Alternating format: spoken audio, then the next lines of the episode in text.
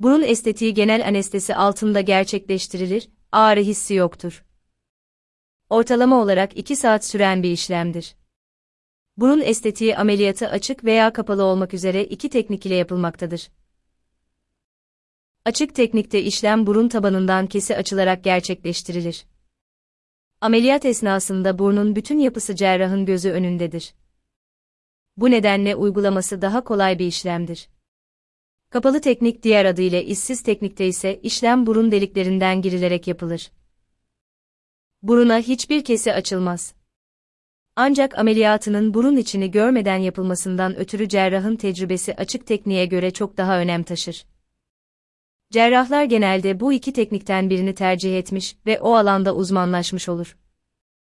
Yani hangi tekniğin kullanılacağı istediğiniz işleme ve doktorunuzun tecrübesine bağlı olmaktadır.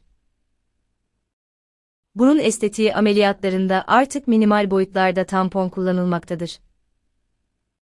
Bu da hastanın hem rahat nefes almasını sağlar hem de ağrılı tampo çıkarma aşaması yaşanmaz.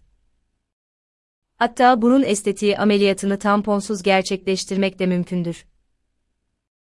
Ancak ameliyat esnasında beklenmedik bir komplikasyonda tampon kullanılması gerekebileceği için kullanılmayacağının garantisi önceden verilemez. Burun estetiğinde hangi işlemler uygulanır? Burun estetiği ameliyatı öncesinde hasta ayrıntılı bir muayene sürecinden geçmektedir. Bu süreçte arzu edilen burun şekline kavuşmak için yapılacak işlemler de planlanmaktadır. Öyle ki burun estetiğinin başarısını etkileyen en önemli faktörlerden biri de burun estetiği ameliyatının planlamasıdır. Burun estetiği ameliyatı sırasında uygulanan işlemler şu şekilde sıralanmaktadır.